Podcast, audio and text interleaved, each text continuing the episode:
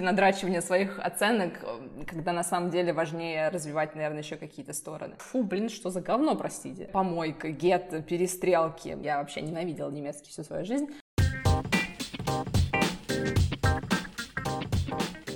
Всем привет! Меня зовут Лера Флетленс, и вы слушаете подкаст «Давай по фактам». Подкаст, в котором мы с нашими экспертами разоблачаем абсолютно все сферы деятельности. И сегодня у меня в гостях – выпускница Нью-Йорк University, отучившаяся в Китае и США на гранте, позднее поступившая на магистратуру в Германию, человек, работающий визуальным дизайнером в Дюссельдорфе и говорящий на четырех языках Олеся Ермилова. Привет, Олесь! Спасибо большое, что согласилась поучаствовать в моем подкасте. Я уверена, у нас получится очень классный выпуск, ведь э, тебе точно есть что рассказать нашим слушателям. Uh, привет. Я, на самом деле, никогда не была на подкасте, поэтому, да, мне тоже очень интересно. I'm happy to be here. Класс! Я тоже очень рада.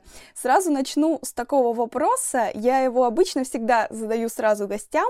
Стала ли ты тем, кем мечтала быть в детстве? На самом деле, когда я была ребенком или подростком, у меня не было знаете, определенной такой мечты, я хочу стать юристом, я хочу стать врачом. У меня были скорее идеи о такой жизни, которую я бы хотела вести, то есть у меня были какие-то абстрактные идеи. Я хочу иметь полную гибкость в работе, хочу иметь возможность работать из любой точки планеты, а, хочу, чтобы моя работа имела некую степень творчества, и я однозначно знала, что я не хочу работать вообще с числами, с математикой, с Excel долбанным.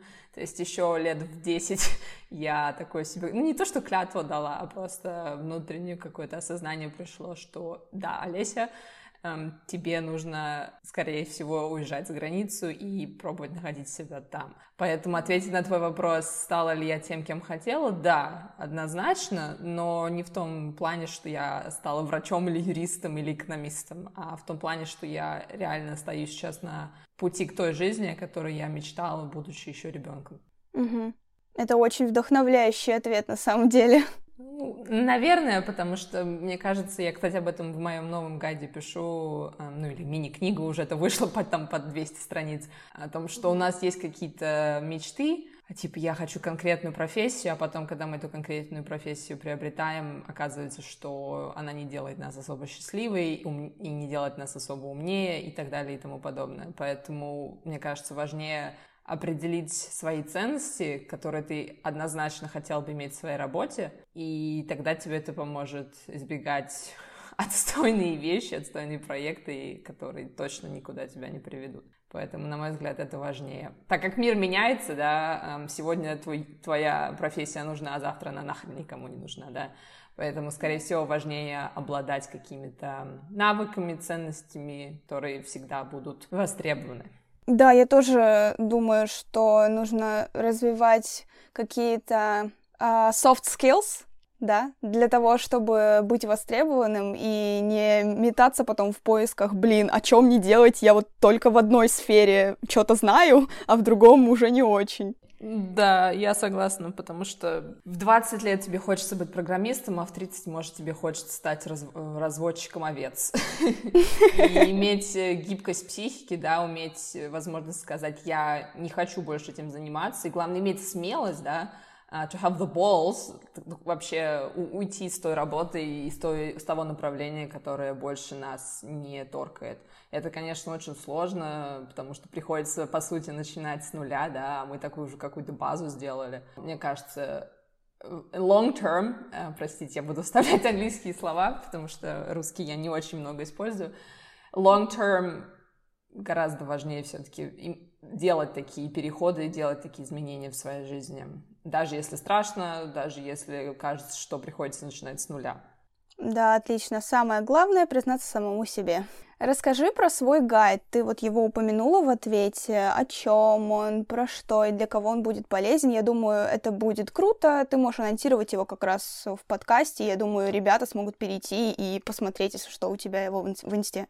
А, э, это такой self-marketing. Да, да, это приветствуется. Эм, наверное, сначала стоит еще сказать предисловие, кто я, что я, а то просто так сказать, э, о чем мой гайд, будет немного странно, потому что этот гайд очень завязан на в принципе, моем опыте и моей личности. У меня, на самом деле, уже вышел один гайд, гайд об учебе за рубежом. Написала я его очень неиронично в прошлом январе, когда я работала над своей магистрской работой, э, проектом. И, конечно, как любой студент, мне было лень, я прокрастинировала, и этот гайд родился из той самой прокрастинации. То есть я хотела, я хотела делать что угодно, лишь бы не делать э, диплом, не знаю почему. Ковид, депрессия, неважно. Эм, и этот первый гайд я написала, потому что у меня на протяжении пяти лет задавались беспрерывно в Инстаграм вопросы в стиле Олеся, как нам уехать в Нью-Йорк? Олеся, как нам поступить в Нью-Йорк University? Олеся, как нам найти эту стипендию? Олеся, как нам выучить английский? Олеся, как нам уехать за рубеж? Короче, это были беспрерывные, беспрерывный поток одних и тех же, по сути, вопросов, и Олеся просто стала отвечать на них бесплатно и отвечать на них очень обширно. И Олеся решила засунуть это все, весь свой опыт, да, а, работы и учебы за рубежом вот в такой гайд, который стал бомбой, хитом. Я до сих пор не получила ни одного плохого отзыва в стиле, блин, за что я дал там свои четыре сотки, да. Это был просто восторг. И, соответственно, на основании этого первого гайда, да, сейчас выходит второй на этой неделе. Я, кстати, перед этим подкастом сейчас над ним работала, редактировала свой галеный русский язык. Второй гайд, он как бы продолжение к первому, то есть он его очень-очень серьезно дополняет, плюс он практически в два раза э, длиннее. Если я в первом гайде раз, э, показывала конкретно, как поступить, как уехать, да, э, какие стипендии вообще есть, ну, на самом деле там гораздо больше э, информации. Эм, так вот, второй гайд, он больше фокусируется на том, как вообще построить свое портфолио, свой бэкграунд, какие есть возможности, да, например, для школьников, какие есть обмены, какие есть стажировки для школьников, бесплатные причем, какие есть олимпиады, да, которые однозначно увеличат твои шансы переехать куда-либо. Там отдельные главы для студентов, да, то есть не только как поступить, а как просто какие есть э, универси... международные обмены, какие есть, опять же, конкурсы, но именно уже для студентов, для людей постарше. Плюс Um, если ты хочешь работать онлайн, какие профессии, где им обучаться, опять же, обучаться бесплатно. Я стараюсь как можно больше давать информации именно бесплатной, потому что, ну, в России не все могут там платить, да, 2000 евро за какой-то курс, поэтому я очень много ищу информации, которая реально людям поможет и, ну, уже помогает эм, менять свои профессии, менять свою жизнь, если они хотят работать, например, онлайн из России, но на Америку или на Европу, на Китай, неважно. Вот это все и даже больше во втором гайде, вот. Поэтому, в принципе, оба эти гайды можно описать как огромная-огромная помощь в работе онлайн, в переезде, в поиску стипендий и в поиску возможностей, в принципе, за рубежом, как для школьников, так и для студентов. А есть ребята, которые, допустим, написали в своем отзыве после гайда, что они переехали, или у них в планах, или они прям вот-вот уже что-то такое мутят? Um, да, у меня все отзывы позже в своей инсте и в самом на сайте, где эти гайды висят. Um, и несколько отзывов действительно уже начали приходить в стиле Олеся, я подалась на стипендию DAD, Олеся, я подалась на Fulbright, Олеся, я сделала то-то, то-то, то-то. И меня очень порадовало сообщение недавно школьница, девятый класс, обычная самая школа в Москве какая-то, не знаю точно. И она мне пишет такое просто окрыленное сообщение. Олеся, я, у меня теперь жизнь разделилась на до и после гайда. Я после прочтения подалась вот на эту, эм, я забыла, как называется, что-то там, College Preparation Program. Я точно сейчас имя не помню, не хочу врать ну, у меня все это есть в Инстаграме, и она пишет, что вот я теперь в этом клубе состою, э, в клубе, где ну, иностранцы со всего мира общаются, им помогают готовить SAT, IELTS, TOEFL для поступления за рубеж. Я теперь чувствую, что я могу вообще что угодно в жизни делать. Ну, короче, она попала в какой-то там а элитный онлайн-клуб, который готовит студентов к переезду в США или поступлению, в принципе, за рубеж. По-моему, это от э, организации Education USA. Я, кстати, тоже об этом в новом гайде рассказываю, ну, сейчас не об этом суть. И вот это сообщение мне очень в голову отпечаталось, потому что, да, девчонка, не знаю, сколько ей, 14 лет, так взяла, набралась смелости и реально попала в прикольный такой клуб, который однозначно и прокачает ее английский, и ее знания в целом философии, истории, языков. Так что, да, прям в Олесе я переехала за границу. Пока мне только были сообщения эм, о том, что люди подаются на стипендии, потому что мой гайд вышел как раз тогда, когда все подачи были уже закрыты, э, поэтому все люди подаются как раз сейчас. Но мне интересно вообще, что из этого выйдет, потому что купила этот купили, не знаю, сколько количество людей купило этот гайд, наверное, около тысячи. Поэтому, да, эм, кто-то однозначно добьется того, чего хочет. Там не только именно поступить, там куча всего, к примеру, если ты программист, как тебе, к примеру, уехать, да, в Канаду или в Новую Зеландию, потому что там есть специальная виза для профиков, в разных областях, или даже в тот же США, в тот же США. Поэтому там разная информация, я прям ну, не хочу супер в детали вдаваться, потому что, наверное, это очень много времени зайдет. Вот. Ну, это на самом деле очень классно, что ты получаешь такой фидбэк от ребят, которые с таким воодушевлением, Олеся, я там туда подался, я там туда. Мне кажется, это так важно. Да, Э, каждый, ну, практически каждый день мне кто-то пишет, я все эти отзывы сохраняю, сохраняю, сохраняю, потом другие, наверное, люди тоже читают их, и они видят эти неподдельные эмоции, это неподдельный восторг. Конечно, невозможно видеть искры в глазах через сообщения, но мне кажется, да. то, как люди формулируют эм, свои эмоции, очень мотивирует у других людей. Ну, мы же все прежде чем что-то купить, да, читаем чужие отзывы, поэтому, конечно, и для маркетинга это тоже хорошо, что что-то брать. Давай теперь перейдем именно к тебе, поболтаем о твоем пути. А, как я поняла, самая первая а, твоя учеба за рубежом была в Китае, правильно? Да. Почему именно в Шанхай? Почему именно туда? Это вопрос очень интересный в том плане, что это был как и выбор, так и отсутствие выбора сразу. Типа такая uh, Schrödinger cat в одном uh, лице. Сейчас объясню. Я уже это рассказывала, в принципе, но я, конечно, хочу еще раз это повторить, потому что это новый для меня формат, подкаст. В общем, в 16 лет, в 2014 году, эм, я заудремилась идеей, что мне пора э, поступать за границу. Изначально у меня была идея ехать в Финляндию, потому что тогда это был курс евро был гораздо-гораздо лучше. Потом, не знаю, знакомы ли вы с этим, э, с, этим, с этой информацией. В 2014 году случился обвал рубля. Э, и, соответственно, то, что евро там был 40 рублей, он стал 70. И, конечно, я не могла себе позволить жизнь в Европе и мои родители тоже. Поэтому я начала думать в сторону других возможностей, да, как мне найти именно халяву. Русские же любят халяву. Ну вот, я начала в эту сторону думать. Эм, и я училась в языковой гимназии номер 11 в Туле. Это очень классная школа, мы изучали английский, немецкий. Короче, одна из лучших школ в городе была. При этом она была практически бесплатная. Но не суть. Эм, к нам пришли представители NYU Абу-Даби. Эм, если вы не знаете, NYU, New York University, это огромный-огромный вуз США, один из топовых, он там топ-20, что ли. И у них есть филиалы по всему миру. Так вот, эм, представители этого вуза приходят, к примеру, в школу не только в России, но и в других странах и агитируют, к примеру, десятиклассников, да, подаваться. Ну и, соответственно, такие представители пришли к нам в гимназию, мы такие собрались, десятиклассники, вместе сидели, слушали, какой же офигенный вуз, как все бесплатно, там, ну, знаете, радугу нам расписали, и потом в самом конце нам сказали, ну, поступить практически невозможно, ребят. Нам такую, знаете, бросили нам такую идею, как кость собаки, а потом взяли ее и отобрали.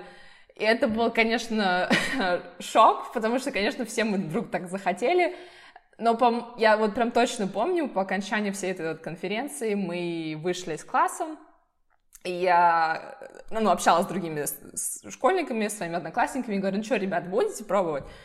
И как-то все говорят, да ну нет, какие там нахрен шансы, фу, я не знаю ничего, там, я не знаю английский, или у меня нету там такого-то портфолио, да. И в итоге этой идеей загорелась только я. Ну, короче, чтобы не растягивать всю эту историю, я рассказала об этом маме, и говорю, мам, ну поступить невозможно. В итоге, на самом деле, большая благодарность моей матери. Она сказала, Олеся, ну а хрен ли ты теряешь? Вместо того, чтобы летом перед 11 классом гулять с мальчиками и играть в компьютер, давай-ка ты будешь готовиться, да, к поступлению. Ну и в итоге я сдавала IELTS, готовилась к этому абсолютно сама. Ну, у меня на тот момент уже был довольно хороший английский. Я выиграла областную по английскому в 2014 году. Ну и, короче, long story short, подавалась я в NYU Абу-Даби, но оказалось, сам, сейчас я расскажу этот супер эпохальный момент, я даже не знала, что есть NYU Шанхай, то есть этот вуз Шанхай. Я хотела поступать в Абу-Даби, потому что нам рассказывали в школе именно про Абу-Даби. А потом в момент подачи application там была такая эм, графа, хотите ли вы отправить свою заявку еще в NYU Шанхай? Ну, я, конечно же, кликнула, думаю, что бы нет, и забыла. В итоге, по иронии судьбы, в Абу-Даби я не прошла до конца, то есть я после интервью фазы меня не взяли, а в NYU Шанхай я пришла. Ну и, короче, long story short, э, если бы я не поставила эту кле- кле- э, вот эту вот галочку, я бы никуда бы не попала. Но вот так, это была ирония судьбы, и в 15 декабря 2014 года я просыпаюсь, такая зима, темно, в школу идти неохота, читаю имейл, а там, опачки, вы приняты в NYU Шанхай, э, у вас полный грант, ну и, короче, я просто писалась от счастья весь день, вот, и, конечно, это было смешно, потому что все могло бы быть иначе, не поставь я ту галочку, так что Шанхай это не был выбор, это был и случайность, и судьба, и какая-то просто удача, конечно, во всем в жизни есть доля удачи. Поэтому, конечно, я не дура, я однозначно и согласилась поехать в Шанхай, потому что вуз американский, общалась бы я на английском, и при этом бы учила китайский. Так что вот примерно так все и вышло. Как отреагировали родители, одноклассники? Родители, ну, мой батя, папа сразу сказал, да что за хрень, почему ей должны платить там 250 тысяч долларов за 4 года, типа, что это за... Ну, то есть мы русские, мы не верим, да, в что-то да. хорошее, в халяву, то есть и я тоже не до конца это понимала, я не знала, насколько это вообще легитимно, legitimate, не знаю, как это точно по-русски, но оказалось, как потом я поняла, что все было абсолютно легально, абсолютно правда, и мама была в шоке. То есть сначала она, знаете, я могу описать это чувство, когда я читаю вот это, да, имейл в 7 утра перед походом в школу, и я бегу, короче, в спальню к родителям, они еще спят, я ору, мама, я поступила! Она говорит, чё? Куда ты там поступил? Какой нахрен Шанхай? Да никуда ты не поедешь. То есть она тоже Шанхай не ожидала, она не знала даже про Шанхай, потому что Абу-Даби-то все-таки ближе, да, а Шанхай это за 3-9 земель. Но потом, конечно, она тоже пришла в чувство, осознала вообще, что произошло, и, ну, абсолютно меня поддерживали, да. А, одноклассники, наверное, не знаю, завидовали. я, я сама себе завидовала, как бы, тут, наверное, сложно описать эмоции. А учителя, ну, меня ненавидела моя классная руководительница почему-то всю жизнь, и она мне сказала такую какую-то фразу, вместо того, чтобы за меня порадоваться, в стиле, ну, знаешь, Типа, там еще придется учиться, и посмотрим, как у тебя это получится. Ну, короче, это было очень неприятно, да. А, а остальные, ну, конечно, я их задолбала, потому что всю неделю после получения этого имейла я улыбалась, орала, не знаю, плясала в коридорах, э, доставала учителей. То есть мне было больше не до учебы.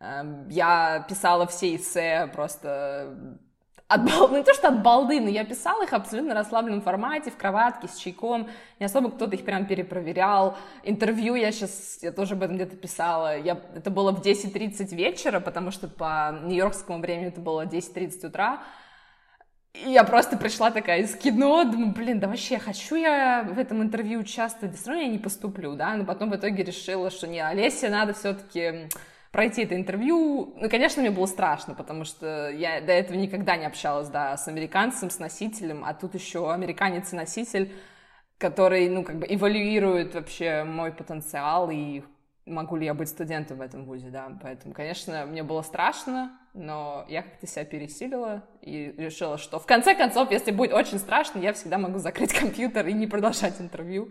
Вот. Ну, вот как-то так и вышло. А какие были задания, вопросы? Сколько этапов было?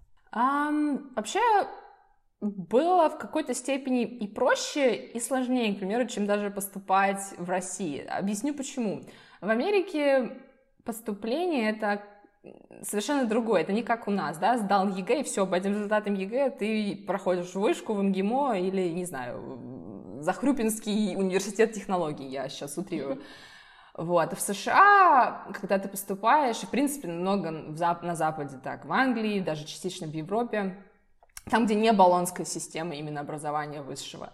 Там смотрят на тебя как личность полностью, не только твои оценки, да, ЕГЭ или в американском случае SAT, а смотрят на твои достижения вне школы, смотрят на твои эм, интересы, да, что у тебя вообще в голове помимо домашки, смотрят на твои, не знаю, участие в олимпиадах или в школьной жизни, то есть смотрят, в принципе, тебя, на тебя как личность, что на самом деле я считаю правильно. И, конечно, оценки тоже играют огромную роль, но я сейчас сразу скажу, у меня была даже тройка по геометрии во всех вообще четвертях, во всех аттестатах. У меня аттестат с тройкой. И это не остановило ни меня, ни их.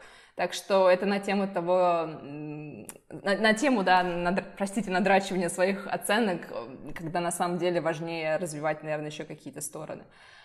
Вот, возвращаясь к вопросу про этапы поступления, на этапе поступления я делала следующее. Была так называемая система в Абу-Даби, я сначала ведь подавалась на Абу-Даби, она называлась nomination, то есть школа должна тебя типа номинировать, да, то есть это было перед основным этапом поступления. Что такое школа тебя номинирует? Звучит дико для нас, русских, но, в принципе, это было, я должна была написать дополнительное эссе огромное, и учителя должны были написать еще одну дополнительную рекомендацию для меня, да, писать меня как личность, и это все отправлялось до основного процесса подачи, да. Потом я сдавала IELTS, э, сдала его на 7. Ну, я еще сразу маме сказала, мам, если я не сдам на 7, я не буду подаваться. Ну, чудом я сдала на 7, что, в принципе, классно для девчонки в 16 лет. Угу. И потом, какое, что еще нужно было? Мои как говорится, ожидаемый результат ЕГЭ, так как это был только 11 класс, я еще не сдавала никаких ЕГЭ, это был октябрь то, типа, учителя должны были написать, «Э, на что мы думаем сдаст Олеся ЕГЭ. Ну, конечно, это все была чушь полнейшая. Я просто в Excel накатала русский 95, математика, там, хер знает, 97, английский, там, 98. И я зачем-то еще написала общагу историю. Выясняется, NYU нужно было только три предмета. Ну, я написала, как я реально планировала сдавать ЕГЭ, да, пять предметов. Вот, и потом, короче, я приходила к директору, типа, поставьте мне печать, пожалуйста. Но они, конечно, меня так смотрели, как на дуру, но они не злые, волки, они поставили печать, я вот это все перевела. Потом, ну, эссе, да, оценки, э, которые у меня уже были в аттестат 9 класса, оценки за 10 класс. Вот, потом, да, вот эти вот предварительные результаты ЕГЭ, все мои сертификаты в плане, я закончила школу танцев, у меня были уже несколько сертификатов по английскому на C1 уровень, потом IELTS, конечно, потом эм, я выиграла городскую по английскому, городскую, областную по английскому, вот это все мы туда прикрепляли. Ну и в целом, наверное, по сравнению с другими, может быть, это выглядело не так как-то, не знаю, impressive, но, не знаю, каким-то чудом это все проканало. И меня пригласили на интервью, оно было онлайн. И после этого интервью, соответственно, присылается, типа, да или нет. Вот. Но фишка в том, что как, это как бы да или нет, оно может быстро поменяться. Например, если ты сдашь ЕГЭ не так высоко, как ты написал в том Excel, да, не на 95, а на 75, это могло бы вызвать проблемы. Эм, поэтому моя задача, конечно же, была сдать все эти предметы хорошо. Вот. Но фишка классная была в том, что реально им нужно было только три предмета. То есть в итоге я сдавала серьезно только русский, математику и английский. Сдала я, правда, все за 90. я даже не особо наврала. Вот. А история общага им оказалась не нужна. То есть в Америке SAT да, сдаются в основном по трем предметам. Вот, ну и, соответственно, и ЕГЭ они просили по трем предметам. Ну, я этого не знала, да, на том этапе. Конечно, для меня это было облегчение, потому что на общагу экзамены и на экзамен по истории я просто шла по приколу поржать над другими, потому, потому что другие-то тряслись, да, им это было нужно, а я просто записалась, типа, ну, знаете, ну, за компанию схожу. Так что процесс если еще раз подытожу, это эссе, ваши достижения, рекомендации учителей, эм, оценки все, что были, предварительные результаты ЕГЭ, либо SAT, если у вас уже есть, IELTS, TOEFL, потрясающее интервью, э, да, примерно как-то так. Отличается от России. Да, знатно. Много чего, но ты проделала такую большую работу, все это собрала, и на самом деле так классно, что в итоге тебе удалось поступить. Да, э, подавался я по, по законам, по канонам последний день. надо было это все перевести, надо было всех учителей трясти, потому что учителя, они вообще не понимали, что происходит, что от них надо. Никто в России, в, ну, в той школе был единственный человек, который уже был в NYU. Это было для меня шоком, я этого не знала. Я потом с ним уже связалась постфактум. Но для учителей это тоже был стресс, поэтому на самом деле я рекомендационные письма, рекомендательные письма писала себе сама, а учителя просто как бы их прочитали, и я потом использовала их э, имейлы, чтобы отправить это все. Но на самом деле можно было самой имейлы создать, да, типа я вот учитель, кто же будет проверять. Потому что в России у учителей нету официальных имейлов от школы, да, то есть при университете есть официальные эм, имейлы университетские, а в школе, конечно, такого нет. Поэтому, в принципе, ты можешь накатать сам себе все эти рекомендационные, рекомендательные письма и их потом сам прикрепить, отправить. Вот, так угу. что поэтому я подавалась в последний день, но проканала, что ж сказать. Класс, получилось. А на кого ты поступила в Шанхайский университет? Короче, в США в большинстве вузов не подаешься ты, как в России, как в баллонской системе, на какую-то определенную специальность, что немножко дико.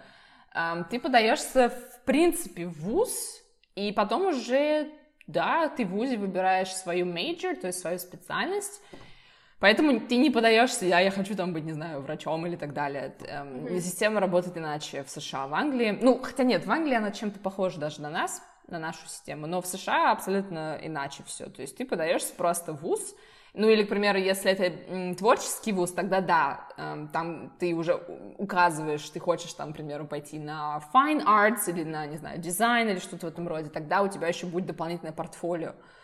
Но если ты просто подаешься в вуз, к примеру, как я, то тебе не надо никакие специальности указывать, и специальность ты выбираешь уже во время учебы, то есть у тебя там чуть ли чуть ли не до второго курса ты можешь ходить на курсы, смотреть, осваиваться, что, в принципе, очень классно, мне это нравится, потому что эм, так ты можешь реально взять какие-то курсы, посмотреть, что тебе хочется. Ну, кто из нас вообще в школе понимает, что он хочет учить, да? Ты такой приходишь, думаешь, что тебе это интересно, в итоге все, ты уже, типа, я учу психологию, в итоге, отходив на год эту психологию, ты понимаешь, фу, блин, что за говно, простите. А в США ты отходил год на психологию, ты понял, что это говно, и ты можешь перейти на арт, грубо говоря. То есть эм, в этом плане гораздо было удобнее, и в итоге я выбрала, в принципе, сразу. Я быстро выбрала свою специальность Interactive Media Arts, потому что для меня это было возможность и работать с компьютером, и креативничать, и изучать инновационные технологии, да, типа VR, AR, creative coding, простите, говорю по-английски, я не могу это по-русски говорить, вот, поэтому в этом плане гораздо мне больше нравилось. Ну и другие ребята, да, выбирали свою специальность уже на втором курсе, а до этого брали другие курсы, которые нужны для выпуска. То есть в этом вузе как все работает? Есть какие-то определенные курсы, которые ты обязан взять, а есть курсы, которые ты выбираешь сам. Ну и плюс у каждой специальности есть тоже свой набор курсов, которые нужно взять. То есть в итоге ты берешь курсы общие, которые всем нужны, курсы обязательные, которые нужны для твоей специальности, плюс курсы, которые тебе просто по фану хочется взять, либо они тоже классно дополняют твою основную специальность. Примерно так у меня получилось um, minor in the Chinese language. Я не знаю, как точно minor переводится по-английски, по, на русский, но что-то в стиле типа мини-специальность или дополнительная специальность, то есть основной профиль Interactive Media Arts, а еще типа китайский язык, потому что я брала 8 курсов китайского um, до C1, и за это мне тоже погладили, меня тоже погладили по головке. Вот, примерно как-то так. Угу. Звучит Звучит вдохновляюще. Ты можешь выбрать просто все, что тебе нравится, и уже исходя из этого как-то рассуждать, это намного логичнее и удобнее. Ну и да, и нет. Были индивидуумы, которые настолько запутались в сами себе, что они не могли закончить вуз вовремя, не за 4 года, а, например, за 5 или за четыре с половиной. Такое тоже бывает, если у тебя есть деньги на вуз tuition, да, то тогда, в принципе, ничего ты не теряешь, но если ты, конечно, как я, на стипендии, которая на определенное ограниченное время дана, то, конечно, тебе не хочется растрачивать свое время, и хочется сразу как make sure that you're choosing the right thing, что ты выбираешь mm-hmm. правильную вещь, да, поэтому тут, тут немножко двояко. Но в целом, да, система очень классная, интуитивная. Жалко, что только стоит она очень-очень много в США, но это уже отдельная тема. Ну да. А расскажи, как проходил твой день в университете? День такого шанхайского студента. О, сейчас будет в тему. Мне на самом деле очень долго велся YouTube, и даже сейчас я периодически YouTube я смотрела парочку твоих видео предварительно, когда готовилась. Вот, да, если кому-то вдруг захочется, э, все это месиво все еще висит на просторах YouTube. Эм, но если описать это как-то словами, то выйдет что-то примерно следующее. Просыпаешься ты примерно на первом и втором курсе. Я просыпалась в 6 чем-то утра, потому что я была идиотом, который считал, что мне нужно начинать день как можно раньше. И самая первая пара была всегда в 8.15, китайский. Я ставила себе просто смело китайский, то что я же выбираю свое расписание, да, я всегда выбирала 8.15 китайский, автобус от э, общаги до универа выезжал в 7 утра, и ты такой бежишь на этот автобус, потому что ты не хочешь брать такси или забитое метро. Ты встаешь где-то в 6.30, 6.20, особо не ешь, бежишь на этот автобус, едешь в автобусе, слушаешь, не знаю, музыку, либо повторяешь китайские иероглифы, потому что первая пара китайского, да. Потом часто идешь в столовку, кушаешь свой завтрак за 8 юаней, не знаю, сколько это, 80 рублей в, э, по старому курсу было, да, 80 рублей. И потом идешь на первую пару китайского, потом у тебя какая-нибудь еще пара, там первая по философии, и какая-нибудь третья пара была в середине дня, не знаю, она могла быть по твоей специальности, либо почему угодно. То есть обычно в день было где-то три пары, что, в принципе, добл, но там это не называется не пара, там это класс, то есть перерыва между ними нету. Одна пара длится 75 минут, и бывает, что часто они сдвоены. То есть, когда они сдвоены, то тогда это не 75 минут, а 150 минут. И вот тогда уже между ними там перерыв 15 минут. Вот. Ну, помимо парты, я ходила в спортзал, я участвовала... Каждый день я ходила в спортзал, у меня была мания на это. Э, я участвовала в танцевальном клубе, мы там выступали. Ну, мне было по кайфу, я, так как я все детство танцевала, мне не хотелось заканчивать э, все это добротное дело. Помимо танцев, конечно, куча домашки, потому что те ее сдают постоянно, то есть каждая неделя, эм, каждую неделю на каждый урок, урок, на каждую пару у тебя домашка, особенно по китайскому, да, то есть четыре раза в неделю у нас был китайский 75 минут, и каждый день у тебя китайский, то есть это по-любому. Потом на выходных у тебя двойная доза домашки, потому что, ну как, это два дня у тебя халява. Хотя на самом деле пятница, к примеру, меньше пар, либо вообще часто было, что нет классов в пятницу. То есть с понедельника по четверг у тебя есть уроки, а с пятницы по воскресенье ничего нету, что очень классно. Эм, ну или, к примеру, мог быть, могла бы стоять одна пара в пятницу. Но кажется, вот столько, столько свободного времени, но 80% этого свободного времени проводилось за домашкой, за чтением, за анализом, особенно на первом курсе, да, когда я попала в этот сказочный вуз, сказочный, ну, мне так казалось, Конечно, мне хотелось соответствовать, конечно, мне хотелось быть умной, мне не хотелось ударить в грязь лицом, поэтому первый семестр я проводила, может быть, даже слишком много времени за домашкой, эм, это не обязательно было, вот, а все, что время свободно оставалось не на домашку, я проводила за чтением, э, я люблю читать, за Инстаграмом, я вела, тогда его лениво, но вела, за Ютубом, эм, за английскими какими-то сериалами, я всегда смотрела Friends на ночь, либо когда ела ланч, либо тусила с другими ребятами, вот, поэтому как-то так и проходили мои бренные дни, Эм, за исключением были две недели. Неделя midterms, это как межсеместровая работа, работа, то есть в midterm week у всех классов э, были какие-то такие промежуточные экзамены, да, то есть э, это грубо говоря, показывает, like, where are you standing, какой у тебя прогресс в, в этом курсе, и в конце семестра, это как по-русски это называется типа сессия, ну, по-английски это называется типа finals week, когда у тебя все экзамены по всем курсам, либо ты сдаешь проекты, как в моем случае. Вот. Эм, в эти недели, конечно же, ты умираешь, ты мало спишь, ты, у тебя, в принципе, кофе поступает внутривенно уже, потому что иначе невозможно. А в остальные недели, блин, я очень кайфовала. Если реально посмотрите мои видео, я была как на героине в череп, мне было очень хорошо, потому что я осознавала, что я куда-то иду, расту. И, конечно, было сложно, было стрессово, но это тот стресс, который помогает тебе расти, помогает тебе развиваться, и тебе не хочется уже сидеть на заднице, потому что ты понимаешь, что это сидение на заднице это не настоящее счастье, это левое счастье, а настоящее счастье, оно в творении и в действии. Поэтому, так как все вокруг меня стажировались, работали, мне тоже хотелось стажироваться, работать, я сразу нашла себе подработку на первом курсе китайским, то есть с 17 лет я начала работать, я преподавала китайцам английский, кстати, до сих пор это делаю иногда, прикольно, много платят и несложно. Потом я начала стажироваться в Шанхае по своей специальности, дать какой-нибудь графический дизайн, ну что там могут студентам дать, но мне было это классно. И, в принципе, все, кстати, еще одно отличие. Помимо учебы, вас всегда агитируют параллельно либо работать, либо стажироваться, особенно в каникул летние, обязательно у тебя должна быть какая-то работа, стажировка, потому что как ты будешь искать работу, типа, после вуза, да, если у тебя нет никакого опыта.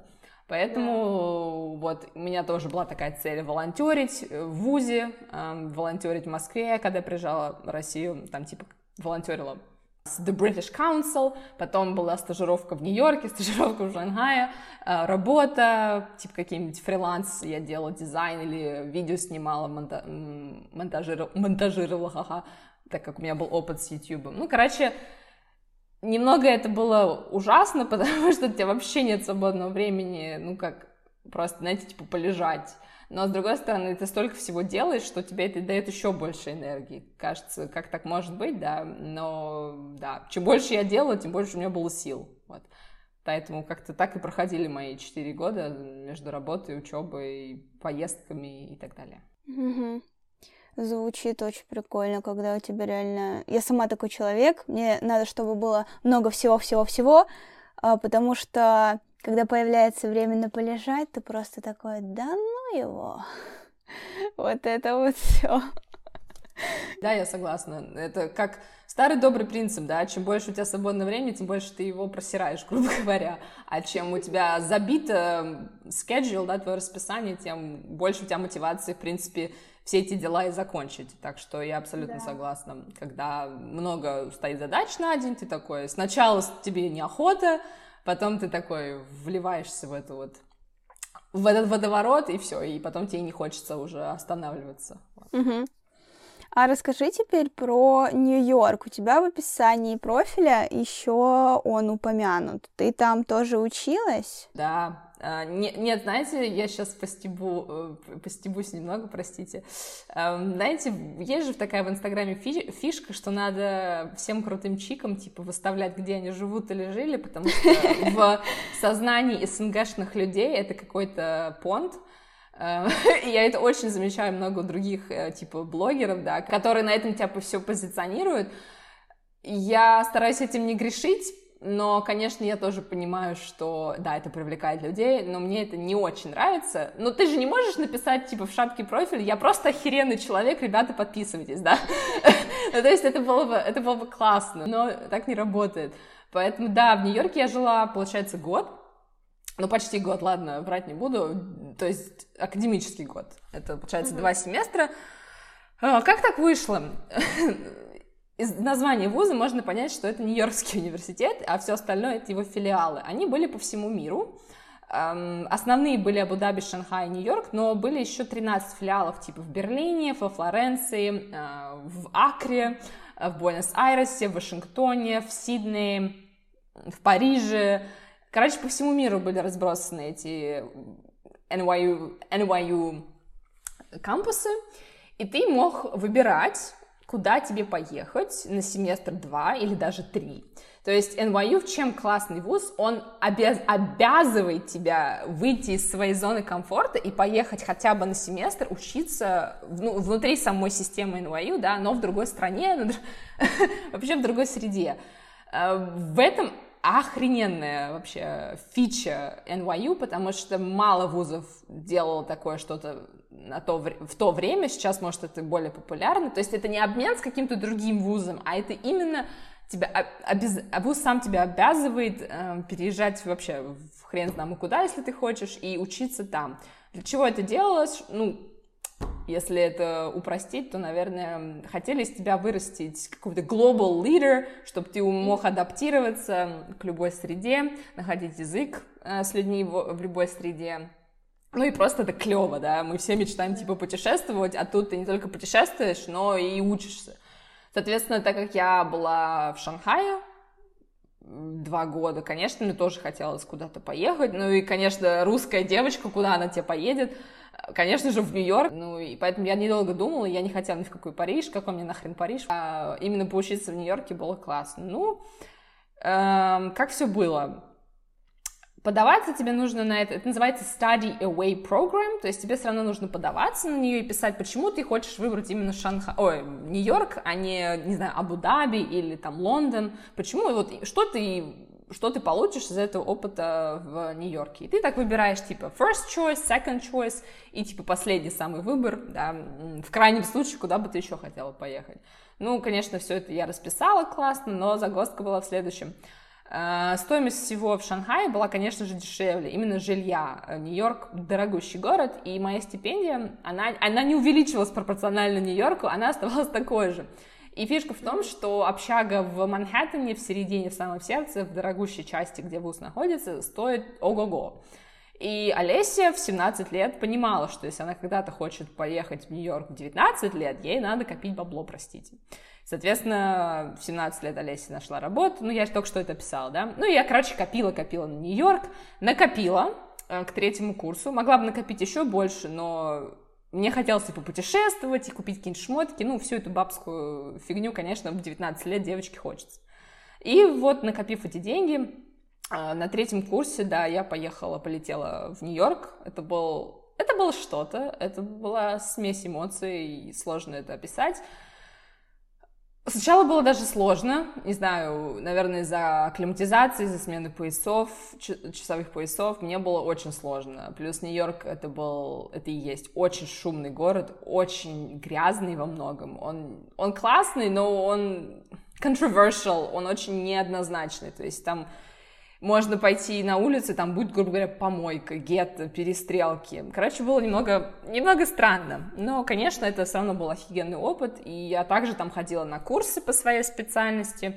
То есть я, по сути, была в основном филиале NYU, а, также я нашла стажировку, ходила на стажировку на этот Upper East Side, если вы смотрели Gossip Girl, сплетницу, район Upper East Side, вот там у меня была стажировка. Тоже, конечно, я офигевала.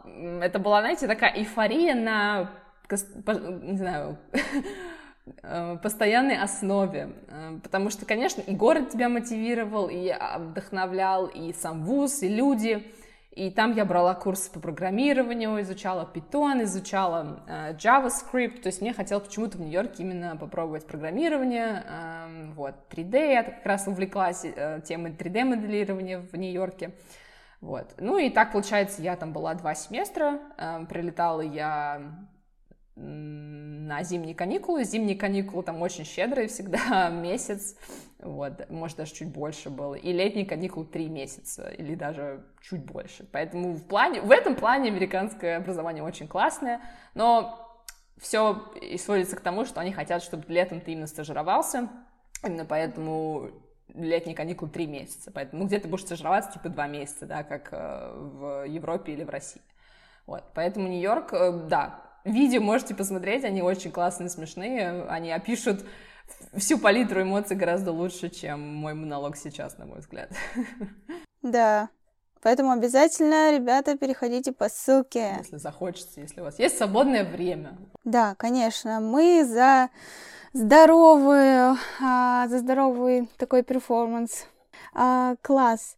А расскажи теперь про Германию. Смотри, как у нас много тем, на самом деле, для обсуждения. Шанхай, Нью-Йорк, Германия.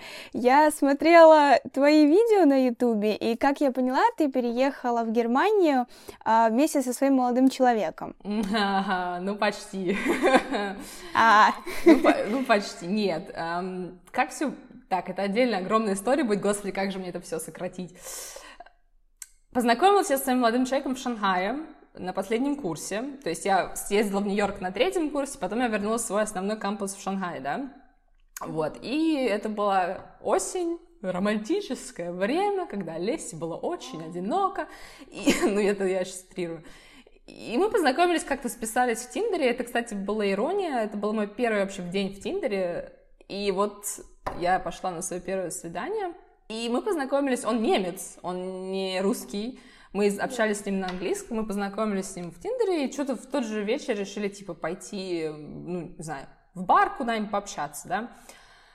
И, и настолько между нами пробежала искра, настолько мы другу понравились, то есть меня, меня шок, у меня шок был, то есть мы с ним прообщались всю ночь в итоге в этом баре, на улице, потом пошли, ну, он был вообще в отпуске в Китае, он путешествовал по Китаю, а я, конечно, там училась в Шанхае, ну и что бы нам не встретиться.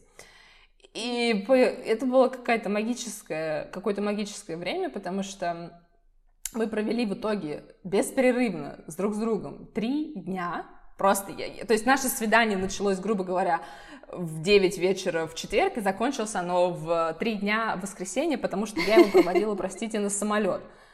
Мы жили вместе, гуляли вместе, общались вместе, я ему показывала Шанхай, то есть у нас настолько, не знаю, смеш... То есть мы настолько друг другу были интересны, настолько друг другу подходили. Если вы смотрели фильм эм, до рассвета, Before the Sunrise. Вот у нас такой же был, такая же точная история. Два незнакомца познакомились и настолько увлеклись друг другом, что провели, ну, в случае фильма одну ночь, э, один день, а в нашем случае три дня, три ночи, то вы поймете, что это вообще такое. Ну и, соответственно, так как мне было сколько, 20 лет, четвертый курс, мозгов, конечно, много, но не особо много, все равно я влюбилась, вот, и он, наверное, тоже, не знаю. С мужчинами это сложно, у них они думают не тем местом, что надо, но в итоге после этих трех дней мы э, встретились, я полетела к нему во Франкфурт, то есть из Шанхая Олеся поперлась, сука, простите, во Франкфурт, 12 часов летела, э, именно вот беспрерывно, это был прямой перелет. Все ради любви. Да, мы скидывались на билеты, потому что, конечно, это было дорого. Но мне было пофиг, я, я была готова. Потому что вот эти три дня, они были просто магические. Ну и, конечно, мы хотели посмотреть, это были просто три дня или реально там что-то есть в этом, да. В итоге я... Это были осенние каникулы, я провела с ним, у него жила тут сколько, семь дней? Нет, 9 дней, ну, короче, что-то такое 8 дней. А потом мне надо было обратно лететь э, в Шанхай. То есть ужасные перемены э, часовых поясов, но Олеся, Олесе был пофиг. И как выяснилось, да, наше, наше увлечение, оно было гораздо более серьезным, чем мы думали, и все так завертелось. Но и так как это был четвертый курс, у Олеси стоял вопрос, а что дальше-то делать, да? Если думать головой, было бы мне надо, то я бы выбрала, наверное, не, ну, об, оборвать как-то отношения с ним. Но, с другой стороны, я думала, блин, а почему мне не рассмотреть возможность э, магистратуры в Германии? То, что я знала, что там халява, да, мне нужна была эта халява. А с другой стороны, у меня уже висело такое предложение um, fellowship, я не знаю, как fellowship это по-русски, ну, короче, грубо говоря, я бы работала при своем факультете, то есть я бы проводила даже курсы, помогала профессорам, при этом набирала какой-то опыт и могла бы дальше идти примерно на докторскую, либо, ну, идти работать. Это очень престижная, классная вещь. И у меня была дилемма, да, вот у меня уже висит такое классное предложение, с одной стороны, а с другой стороны, я, конечно, была в этой эйфории, конфетно-букетный период, все мы знаем, это все и гормоны, и эмоции. Ну, я начала копать, в своем лучшем стиле все возможные, возможно, все возможные возможности тавтология уехать в Германию. Я рассматривала и языковые курсы, и даже au и рассматривала по туристической визе туда к нему мотаться на каждые три месяца из России уже. В итоге каким-то чудом, эм, стажируясь, работая, пиша диплом, Олеся параллельно подавалась в ВУЗ эм, Cologne Game Lab — то есть это вуз по разработке игр в Кёльне. И чудом там как раз был прием. Я проходила экзамен, там была тестовая творческая работа, интервью, отсылала им там рекомендации, куча бумажек. Короче, это все надо было делать параллельно, как я уже сказала, к учебе, к работе и так далее. Вот. И это был, это был шок. Я не знаю, как я это сделала, но я это сделала. И потом я говорю немцу, типа, ну, конечно, он меня поддерживал, он хотел быть со мной, но он говорил, типа, Леся, думай о своем будущем, думай о своей карьере, если ты считаешь, что ты на данный момент не можешь быть в Германии, я пойму, да, может, когда-то наши пути еще сойдутся. Но, конечно же, пф, девочке 20 лет, э, какой, какой там расстаться, вы что, ребят? И я поступила чудом, опять чудом, может быть, не чудом, тоже было интервью в этот эм, кёльнский э, вуз, Cologne Game Lab, и да, начались новые проблемы получения вузы, получения визы в Германию, но это отдельная история из разряда э, страшилок. Вот. Как-то так и вышло. То есть изначально я понимала, да, я еду на магистратуру, да, у меня там мужчина, но при этом я осознавала, если с ним ничего не сложится, я ничего не теряю, потому что у меня было, было бы все равно халявное образование, опыт жизни в Германии, и я могла бы свалить куда захочу, да. Вот, поэтому я ничего не теряла, э, уезжая в Германию. Ну и, соответственно, да, я в итоге закончила как раз э, магистратуру в феврале этого года и начала работать здесь. Ну, примерно так началась моя глава жизни под названием Германия. Угу. Да, я поняла. Очень отличный развернутый ответ. Все как я люблю. А, хотела у тебя спросить, а сейчас в Германии ты работаешь кем или что ты делаешь, как говорится, what do you do for a living? А, окей, эм, не проституция, хоть она тут и легальна в Германии, а то многие могут и подумать, раз легально, то почему и нет? Нет. Нет, эм, конечно, закончив магистратуру, начался, начался экзистенциальный кризис в стиле «Кто меня не возьмет на работу? Кому я нахрен нужна? что я вообще хочу, в принципе, делать, потому что я на тот момент, э, у меня был опыт работы с VR, опыт работы как 3D-художник, да, 3D-художником я работала, у меня был опыт и в Германии, и в Шанхае уже. То есть по логике вещей, будучи я если бы я была умным человеком, я бы пошла бы по этой траектории дальше. Но мне надоело, мне неохота почему-то было после диплома по 3D и VR мне, мне уже было, простите, тошно от этой темы. И я решила, что все, я пойду в тему социальных сетей, в, те, в тему типа graphic design, да, графический дизайн, э, в тему content creation, пойду в маркетинг. Короче, я буду делать все, что угодно, только не 3D. Эм, и так как у меня уже был какой-то опыт, и у меня уже на тот момент был свой Инстаграм и YouTube, эм, я понимала, как работает реклама во всех этих э, сетях, мне было прикольно попробовать что-то еще. В итоге на какие я вакансии подавалась? Я подавалась на вакансии в стиле visual designer, graphic designer, э, даже UX designer. Подавалась я в компанию даже Ubisoft по разработке игр. Э, в итоге я прошла на самый последний этап. Там четыре эм, этапа отбора, я прошла на самый последний. И потом они такие мне говорят, простите, но нет. И мне было, конечно, немножко обидно, а с другой стороны, я сейчас думаю, слава богу, потому что я не хочу работать в сфере разработки игр, несмотря на то, что у меня была магистратура, да, типа разработка игр, мне что-то немножко надоела э, эта сфера, вот, поэтому в итоге я серьезно рассматривала карьеру visual designer, то есть разрабатывать контент, рекламу, брендинг, что угодно для других фирм, и у меня в итоге была дилемма пойти в поменьше компанию, типа стартап, где там, например, 25 человек, да, либо пойти в огромную, огромный концерн, ну, не знаю, с тысячами людьми по всему миру. Эм, и я выбрала, кстати, первое. Я не выбрала второе, потому что там были какие-то дикие условия. Не знаю, так ли это везде, но какую-то смешную мне предложили зарплату. И я решила, что лучше меня будут платить больше, чем я буду в какой-то типа а крутой компании, но, простите, за копейки. Эм, и я решила этого не делать. И слава богу. В итоге сейчас я работаю, официально моя эм, вакансия... Не, не, официально... Да, все, у меня уже русский от, отключается. Официально, как мой не титул, а работа, да, называется типа Junior Creative Consultant. Э, звучит очень странно, но что за этим стоит? Я разрабатываю, грубо говоря, визуальную рекламу для брендов типа, не знаю, H&M, C&A, Lidl, эм, э, это, короче, европейская сеть супермаркетов, да, потом для всяких компаний поменьше, даже для Zara мы что-то делали, моя любимая Zara, ну, короче, эм, это первое. Второе — это сопровождение социальных сетей, Instagram, TikTok, э, Facebook для таких же компаний, для любых, в принципе, компаний типа Lufthansa, Eurowings, ну, короче, кто придет, тому и делаем, грубо говоря, вот. И я, соответственно, и контент, э, включаю рекламу им, да, я ну, модерирую это все, смотрю, как там, как там все перформит, ха-ха, классный русский язык. Это второе, второе, что я делаю. Третье, это чистый какой-то онлайн-маркетинг. Эм, там, грубо говоря, приходит клиент, говорит, нам нужна реклама в Google, нам нужна реклама на тех-то тех сайтах, и мы эту рекламу создаем как визуально, так и потом сопровождаем ее э, технически и смотрим, чтобы она реально заходила людям, чтобы деньги не, вы, ну, не выкидывались на ветер.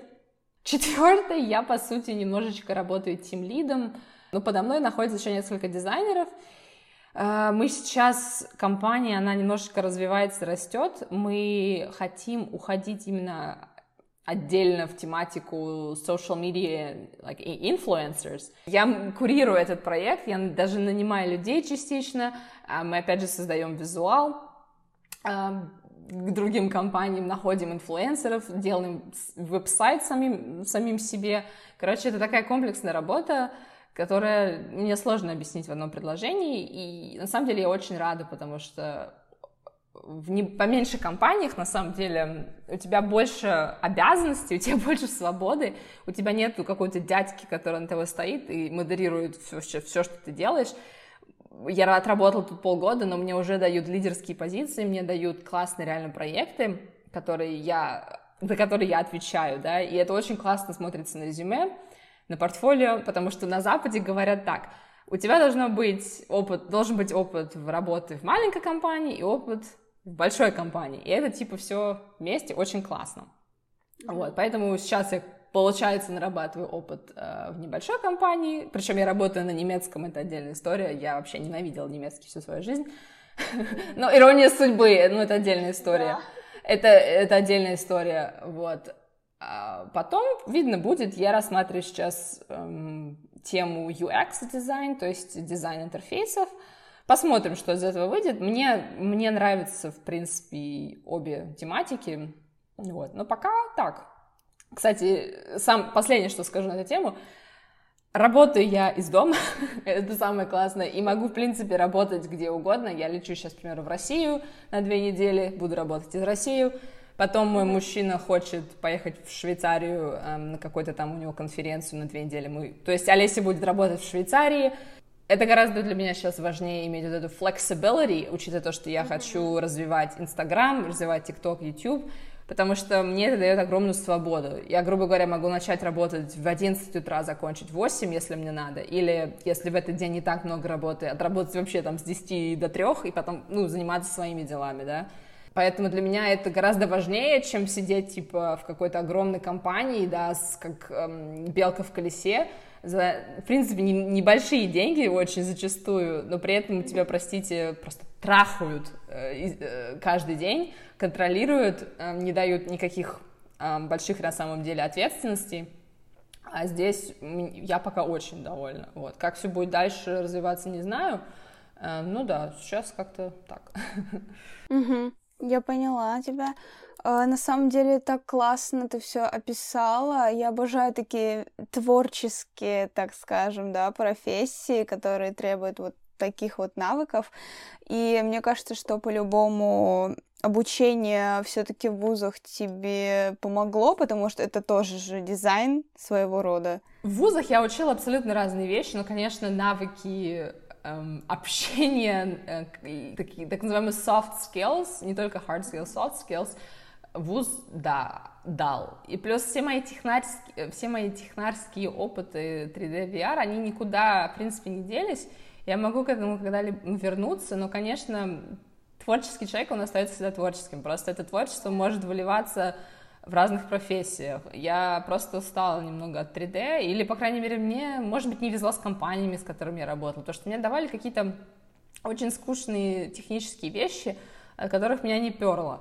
Плюс найти работу именно в этой сфере в Германии мне как иммигранту, мне, мне же нужно было ходить с позиции, да, что мне даст работу, то есть мне нужно было получать рабочую визу, и, соответственно, если я не могла бы работать каким-нибудь фрилансером, да, по 3D и делать там свои проекты, при этом оставаясь в Германии, то есть можно получать визу фрилансера, но это немного было бы сложнее, несмотря на то, что после окончания немецких вузов тебе официально дается полтора года на поиск работы, и ты можешь полтора года, в принципе, и искать работу, и работать, но в итоге тебе надо найти эту работу, и в 3D, ну, конечно, есть вакансии, но их не так много, не знаю почему, и плюс я не все равно, когда у тебя есть отношения, да, в, в чем фишка, когда у тебя есть отношения, ты не, не предоставлен только самому себе. У тебя есть уже какие-то обязанности, у тебя есть привязанность, и ты не можешь просто так сказать, типа, адиос, амигос, я уезжаю сейчас в Париж или в Берлин, типа, ну, как бы, можно, и на расстоянии, и все рядом, ездить друг к другу, но мне что-то неохота это было делать, поэтому мне нужно было то есть, исходить из тех возможностей, которые есть, грубо говоря, в Дюссельдорфе, в Кёльне, э, я живу на западе Германии, вот, поэтому, как еще иммигранту, у меня было еще одно препятствие в плане, нужно обязательно получить ПМЖ, Вчера его получила на 4 года, можете меня поздравить, ха-ха. Вот. Поэтому, конечно, было найти проще работу в визуальном сопровождении, в рекламе, в маркетинге, это просто везде и всюду. И плюс мне реально хотелось э, попробовать себя в этом. То есть я воспринимаю как свою жизнь не только, ну, знаешь, типа поставил себе одну цель на всю жизнь, и ты к ней идешь, а как, знаешь, Сегодня у меня такая цель, в следующем году у меня может быть другая. Я очень, кстати, рассматриваю, к примеру, возможность выучиться на инструктора йоги а и мне очень хочется и в этом себя попробовать. То есть для меня жизнь, она как, не знаю, не, ну, приключение, что ли. Конечно, хорошо иметь работу, но при этом хорошо иметь себя, хобби, иметь э, да, отношения с людьми, иметь семью. Поэтому я не, не career woman, не карьеристка. Я, как может кому-то покажется, но вообще нет. Мне очень важен баланс. Поэтому, да, я, я довольна пока, где я нахожусь. Ну, посмотрим, что, куда жизнь заведет. Ну да, это отлично, что есть тот самый баланс, ты его достигла, ты знаешь, э, как тебе комфортно, и это самое вообще крутое, когда люди наконец-то как бы поняли про себя вот эти вот моменты и выстроили свой темп, свой ритм жизни. Это вообще мега классно. Да, это, наверное, отчасти и ну, не привилегия, но я очень за это благодарна, потому что, ну, не знаю, я просыпаюсь каждое утро в 8 утра, если мне надо, никуда не спешу, и, блин, осознавать, что в 23 года у меня уже какая-то такая начинается жизнь, который, которую я, грубо говоря, сдизайнерила, да, не, то, не кто-то мне сказал, а именно я выбрала э, и достигла своим умом, умениями. Можно пошутить шутки про сиськи, ха-ха, но на самом деле нет, сиськи тут маленькую роль играли в моем случае. Кому-то сиськи реально женщины помогают, я не против э, этого, но да, в 23 года я, в принципе, рада, что я могу и уже своей семье начать помогать финансово, меня это очень вдохновляет. Так что, да, возвращаясь к маленькой Олесе, которая хотела вот такой вот flexibility, в принципе, я стою, наверное, на правильном пути. Ну, кто знает, может быть, я в 25 годам решу сесть на героин и умру в 20... и попаду в клуб 27. кто знает. Вряд ли, конечно, но может быть. Это шутка. Ну, это шутка была. Это была шутка. Да, да. Мне на самом деле так нравится твой настрой, ты такая, как бы, звучит очень все позитивненько. Ну, может быть, героин. Может быть, стану мега какой-нибудь крутой. Ну, да, у меня стиль общения немного такой стебательский, ироничный. Угу. Если есть еще какие-то вопросы, я с радостью их обсужу. У нас вроде бы еще даже 15 минут по твоему времени есть. Угу. Да я, я думала уже завершать, чтобы не задерживать тебя. В принципе, мы очень много обсудили. Вообще очень круто, что у нас столько было тем. И я уверена, уверена, что слушатели оценят нашу работу совместную, э, оценят обязательно твою историю и перейдут по всем ссылочкам. Если есть какие-то ссылки на гайд, ты можешь мне скинуть сейчас сразу, чтобы я потом себе их закинула в избранное и выложила. Вот. Спасибо большое еще раз за запись. Это было мега классно, мега комфортно и очень приятно именно с тобой записывать сегодня. Э, я безумно рада. Да, мне тоже понравился. Это был мой первый подкаст, поэтому я, я не уверена. Хорошо я справилась, не очень хорошо, но мне это, мне это не очень интересует. Я получила удовольствие, и да. это самое главное, да. Для меня тоже это был прикольный опыт, и я, да, повторюсь, с, рад, с радостью анонсирую этот подкаст подписчикам, когда ты его выложишь, да, и запостишь. Пока я, пока я просто сказала, что какой-то подкаст будет, а когда он уже будет готов, тогда я его и за залью. Мне приятно, тебе приятно, плюсик в карму. Класс! Почистили карму. Тогда хорошего вечера. Хорошего вечера, пока-пока. Пока-пока.